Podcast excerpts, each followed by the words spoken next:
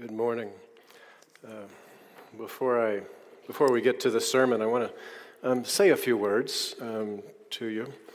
Um, most of you, I hope, by now have uh, received an, an, email letter that I sent to the congregation this past week, um, letting you know that my, I've decided to bring my tenure here at Montview uh, to a close. And so next May 7th will be my last, last Sunday here.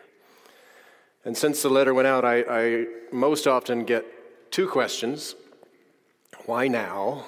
And what will you do? And so I want to say just a little bit about both of those uh, this morning. The answer to why now is, is simply that I, I can feel that it's, it's time to do something new. Um, this January, I'll, I'll, have been here 20 years. Although Clover does, she argued the other day that the clock should start over from your installation date, uh, in which case I've only been here three years. So, um, but however we measure it, it's been a good and long uh, season of my life. And my heart tells me it's just time for a new season. Which is a little scary because the answer to the second question, what will you do, is honestly, I don't know. Um, you know, being a, being a pastor is, is such an identity that I think I'm just going to need to hang up the robe for a while and, and see how you civilians live um, for a few months before I can really know or even begin asking that question what is it I want to do? I'll always be uh, a pastor, though, in, in the deepest sense of that word. Um, I don't plan to, to, to look for a, something in a church. Um, Laura and I will stay here in uh, Denver. Her dad uh, lives here, and so we're committed to, to being close to him. So we'll see. Um, it's just time. Um, and Montview is in a great place. It's strong. It's, it's, it has a fantastic staff. Um, it has a fantastic congregation. It has a fantastic choir. It's in good shape. Um, its future is bright. So while I'm also excited about my own future, um, I'm also sad and um, very nostalgic. I find myself thinking about, oh, this will be the last. Christmas concert, you know, things like that. But also, and mostly, uh, just grateful. And so I just want to say today, thank you. It has been the privilege of my life. Thank you.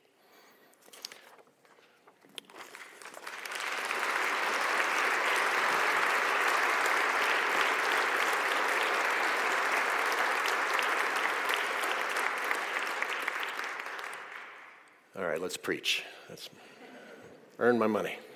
Still employed. Let's see.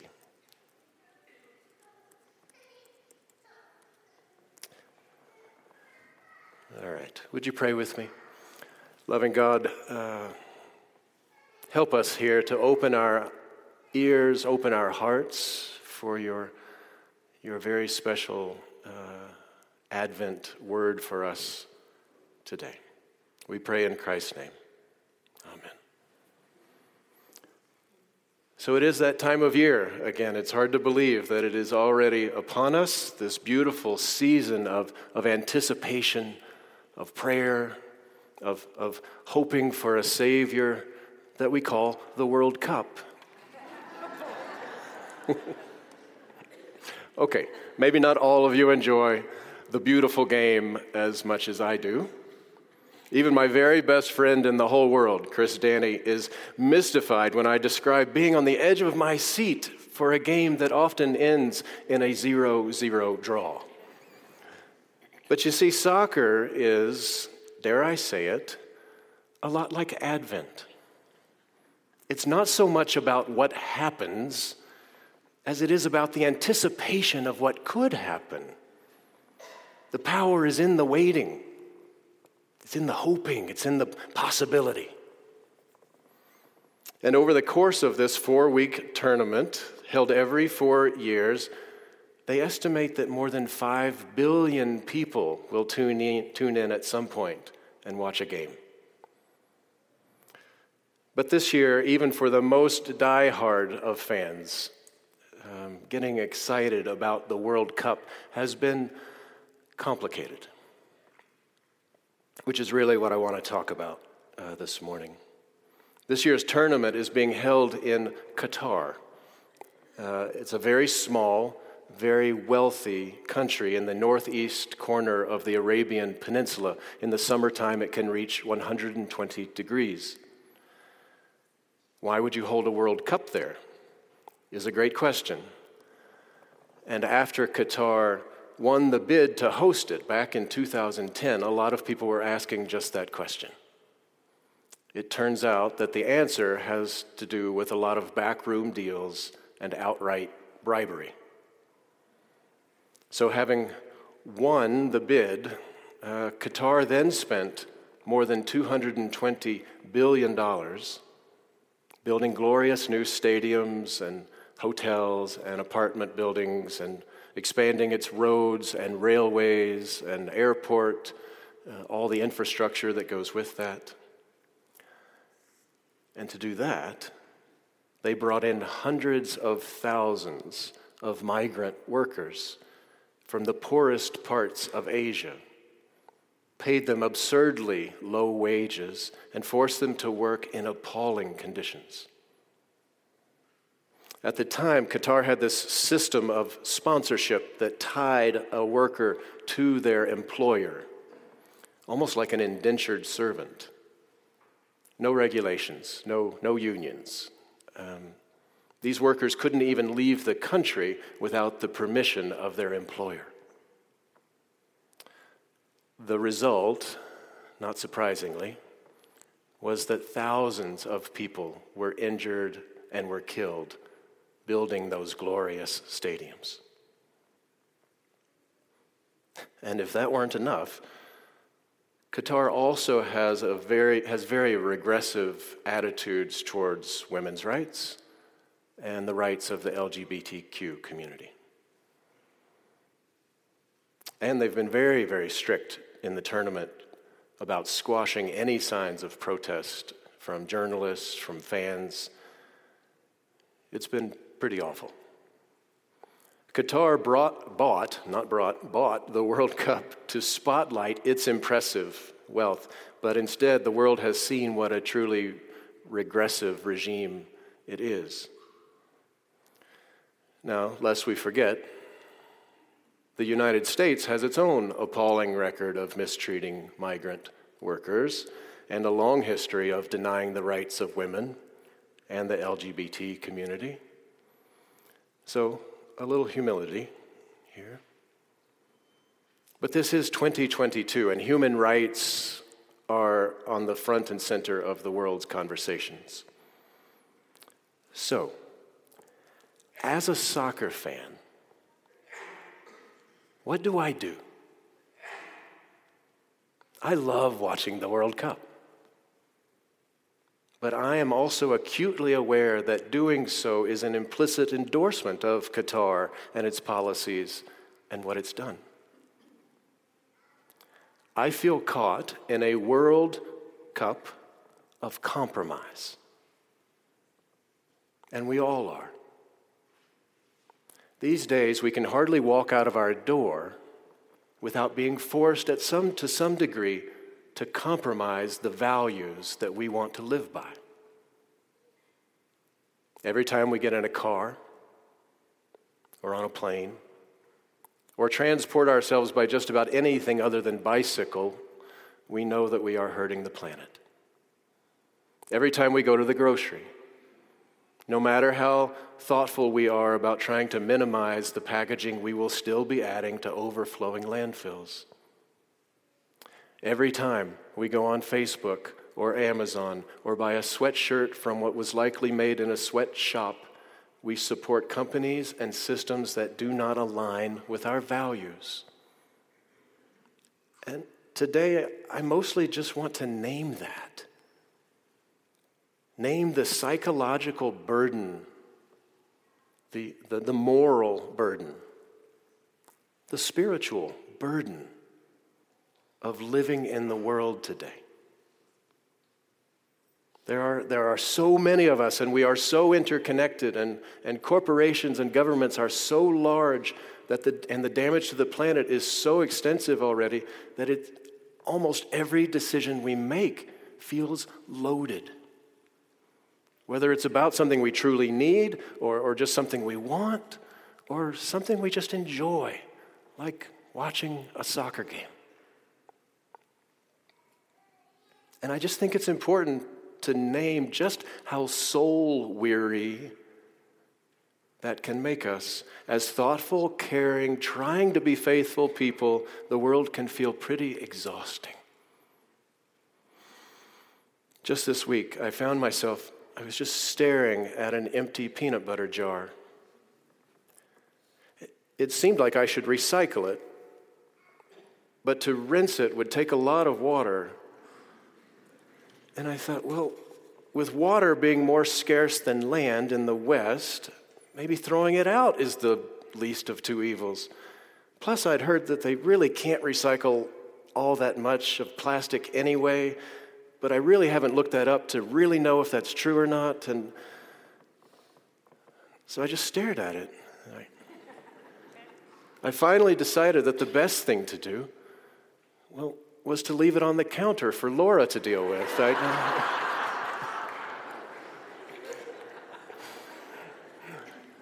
Which is an option, isn't it? It's something we do. It's, it is tempting to throw up our hands and leave, and leave the metaphorical jar on the counter. To say it's, it's too complicated. And I'm just one person and I'm just trying to live my life, and I, I, have other problems, and I don't want to feel guilty or ashamed or exhausted by every decision I have to make. Yeah? And I don't believe that God wants us to feel overwhelmed all the time by the complexity of the world's problems. In fact, I believe God wants and hopes for us to enjoy this world, to enjoy our lives even in the midst of the world's problems, somehow. And so, while I don't have an answer for this, I, and I'm wrestling with this, I'll offer a little bit of wisdom or perspective from that other season of waiting and anticipation this time of year that we call Advent. Advent means coming. In Advent, we trust that the day is coming. That the day is coming when, as Isaiah says, every valley shall be lifted up and every mountain and hill be made low. And the uneven ground shall be level and the rough places a plain, and the glory of the Lord shall be revealed. We trust that. In Advent, we trust that the world is in God's hands somehow. It is unfolding in God's time somehow. And in that faith, we can relax a little. Every decision need not carry all that weight. Advent, on the one hand, is about trust. And at the same time, John the Baptist quotes that passage from Isaiah in this morning's scripture reading. He says, Prepare the way of the Lord, make his path straight which is such an interesting image. If someone is, is on a path and they're coming, what happens if you make that path straight? They get here quicker. That's our work. The Lord is coming. We need not carry this all alone, but we do have work we can do. There are things to do to make the path straight. We can quicken that advent by how we lived. So repent, he says. It just means change. Do what's right. Do your part.